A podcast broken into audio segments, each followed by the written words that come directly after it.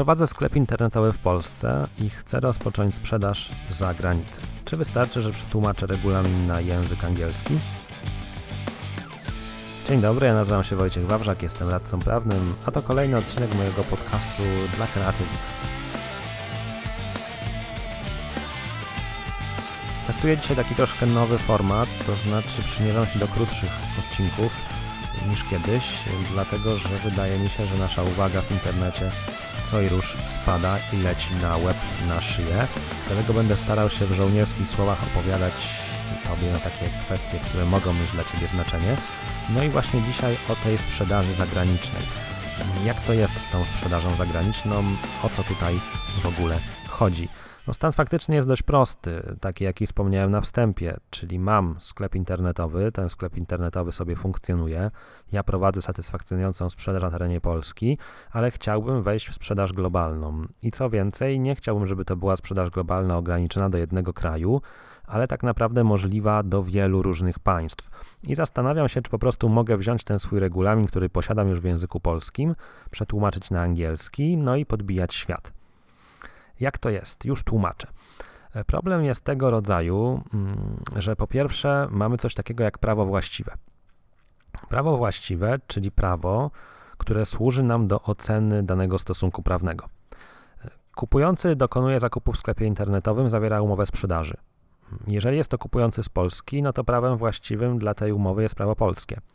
A co w sytuacji, gdy taką umowę zawiera Francuz z Polakiem? Jakie prawo jest właściwe? No właśnie, możemy to przesądzić, w regulaminie sklepu możemy wskazać, że będzie to prawo polskie i wydaje się, że temat jest załatwiony, ale niekoniecznie, dlatego że owszem, możemy wybrać prawo właściwe, czyli dla umowy między Polakiem a Francuzem, czy między Polakiem a Belgiem, czy Polakiem a jakimkolwiek innym podmiotem przyjąć za właściwe prawo polskie, z tym, że ten wybór prawa nie może pozbawiać konsumenta przepisów ochronnych, które obowiązują w państwie, gdzie mieszka. Czyli jeżeli Francuz na przykład miałby jakieś przepisy u siebie lokalne, które chroniłyby go bardziej niż przepisy polskie, to nie moglibyśmy mu odmówić ochrony na podstawie tych przepisów, wskazując, że dokonaliśmy wyboru prawa polskiego. Po pierwsze, trzeba pamiętać właśnie o tym. Po drugie, u nas w Polsce funkcjonuje ustawa o języku polskim. I ta ustawa o języku polskim przewiduje, że w relacjach z konsumentami trzeba posługiwać się właśnie językiem polskim. Czyli wszystkie umowy, wszystkie komunikaty, wszystkie dokumenty, regulaminy, polityki prywatności powinny być doręczane, przedstawiane konsumentowi w języku polskim. Kontrolę w tym zakresie może sprawować chociażby Urząd Konkurencji i Konsumentów, który mógłby przyjąć, że jeżeli przedsiębiorca posługuje się dokumentem w języku obcym, no to tak naprawdę dopuszcza się praktyki naruszającej zbiorowe interesy konsumentów. Po drugie, mamy jeszcze coś takiego jak ustawa o prawach konsumenta. Ustawa o prawach konsumenta wprowadza szereg obowiązków informacyjnych, czyli czegoś takiego, że trzeba konsumenta poinformować o określonych kwestiach, na przykład o tym, że przysługuje mu prawo do odstąpienia od umowy w ciągu czternastu dni. Natomiast biorąc pod uwagę, gdy połączymy sobie te regulacje, czyli regulacje ustawy o języku polskim i regulacje ustawy o prawach konsumenta, to możemy dojść do wniosku, że jeżeli my, Polakowi, przedstawimy regulamin w języku angielskim, z którego będzie wynikać wprawdzie, że ma prawo odstąpić w ciągu czternastu dni, ale ustawa o języku polskim przewiduje, że powinien mu zostać doręczony w języku polskim ten regulamin, to jeśli my nie mamy takiego regulaminu w języku polskim, to musimy uznać, że nie poinformowaliśmy konsumenta o tym prawie do odstąpienia od umowy. A wtedy uruchamia się regulacja, zgodnie z którą konsument, który nie został poinformowany o prawie do odstąpienia od umowy, może od tej umowy odstąpić w ciągu dwunastu miesięcy, a nie czternastu dni, więc sankcja dość znaczna. Jak to się przekłada na tą sprzedaż globalną? No tak się przekłada, że my nie wiemy, jakie przepisy lokalne są w których państwach. Czy w Belgii na przykład jest ustawa o języku belgijskim, albo we Francji ustawa o języku francuskim, a może w Stanach Zjednoczonych ustawa o języku angielskim. Nie wiemy, czy w danym państwie funkcjonują takie przepisy, ale gdyby funkcjonowały, to by oznaczało, że my na przykład sprzedając Francuzowi na podstawie regulaminu w języku angielskim, dopuszczamy się naruszenia. Moglibyśmy przyjąć, że nie poinformowaliśmy tego Francuza o tych wszystkich kwestiach, o których jesteśmy zobowiązani poinformować, w tym o prawie do odstąpienia od umowy, ponieważ doręczyliśmy mu regulamin w języku angielskim, podczas gdy powinniśmy to zrobić w jego języku ojczystym. W związku z tym Francuz będzie miał na przykład dwanaście miesięcy na odstąpienie od umowy, a nie czternaście dni. Jaki z tego wniosek?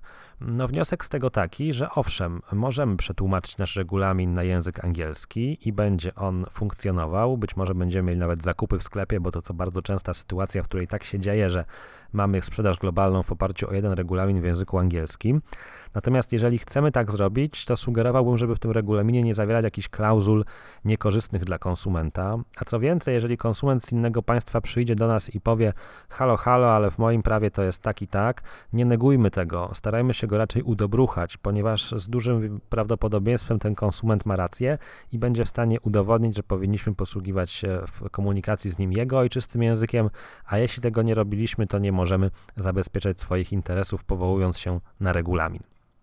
Warto o tym pamiętać, planując swoją sprzedaż globalną i wiadomo, że najbardziej modelowe rozwiązanie byłoby takie, że my mamy regulamin dostosowany pod każdego kupującego, ale tak naprawdę jest to biznesowo mało efektywne, no bo musielibyśmy zapewnić sobie pomoc prawną w wielu państwach, żeby ten regulamin faktycznie lokalnie był dostosowany pod każde z państw. Pół biedy, gdy mamy na przykład trzy państwa, do których celujemy ze sprzedażą i jesteśmy wtedy w stanie wypracować takie regulaminy pod każde z państw, ale w sytuacji, gdy celujemy w sprzedaż globalną, w taką sprzedaż, która ma nie być ograniczona do konkretnych państw, to tak naprawdę przygotowanie regulaminów pod każdy z porządków prawnych wydaje się mocno nieefektywne. Dlatego z tym zastrzeżeniem, żeby szanować te prawa konsumentów z zagranicy, nie zawierać w regulaminie postanowień niekorzystnych dla nich, wydaje się, że można w jakiś sposób korzystać z tego regulaminu w języku angielskim, ale po prostu zachowując ostrożność i starać się wszystkie sytuacje sporne rozwiązywać tak, żeby ten konsument zagraniczny nie musiał sięgać po dalsze argumenty prawne. To wszystko, co chciałem Ci dzisiaj opowiedzieć. Widzę na ekranie, że potrwało to około siedem minut. Moje założenie takie że było, żeby działo się to szybciej, natomiast już teraz widzę, że gdy nagrywam audio, to rozgaduję się troszkę dłużej niż gdy na przykład nagrywam wideo, które wiem, że najlepiej gdyby trwało minutę, dwie. W związku z tym, jeżeli wolisz jeszcze bardziej treści skondensowane, zachęcam Cię do śledzenia moich social mediów, gdzie te wszystkie tematy podaję w taki trochę bardziej szybki, uproszczony sposób, natomiast tutaj w podcaście będę sobie pozwalał je trochę rozwijać, bo zwyczajnie lubię taką formę i mam nadzieję, że ona również dla Ciebie będzie przydatna. Dziękuję za uwagę, wszystkiego dobrego. Jeżeli ten odcinek okazał się dla Ciebie przydatny, opowiedz o nim innym, którzy mogliby z tego skorzystać. Będę również wdzięczny za pozostawienie opinii na temat tego podcastu w iTunes czy w innej aplikacji podcastowej, z której słuchasz. Napisz kilka słów, zostaw liczbę gwiazdek, na jaką uważasz, że ten podcast zasługuje. Będzie mi bardzo, bardzo miło. No dobra, to naprawdę już wszystko na dzisiaj. Dzięki za uwagę, trzymaj się ciepło i do usłyszenia w jednym z kolejnych odcinków podcastu dla kreatywnych. Pa, pa!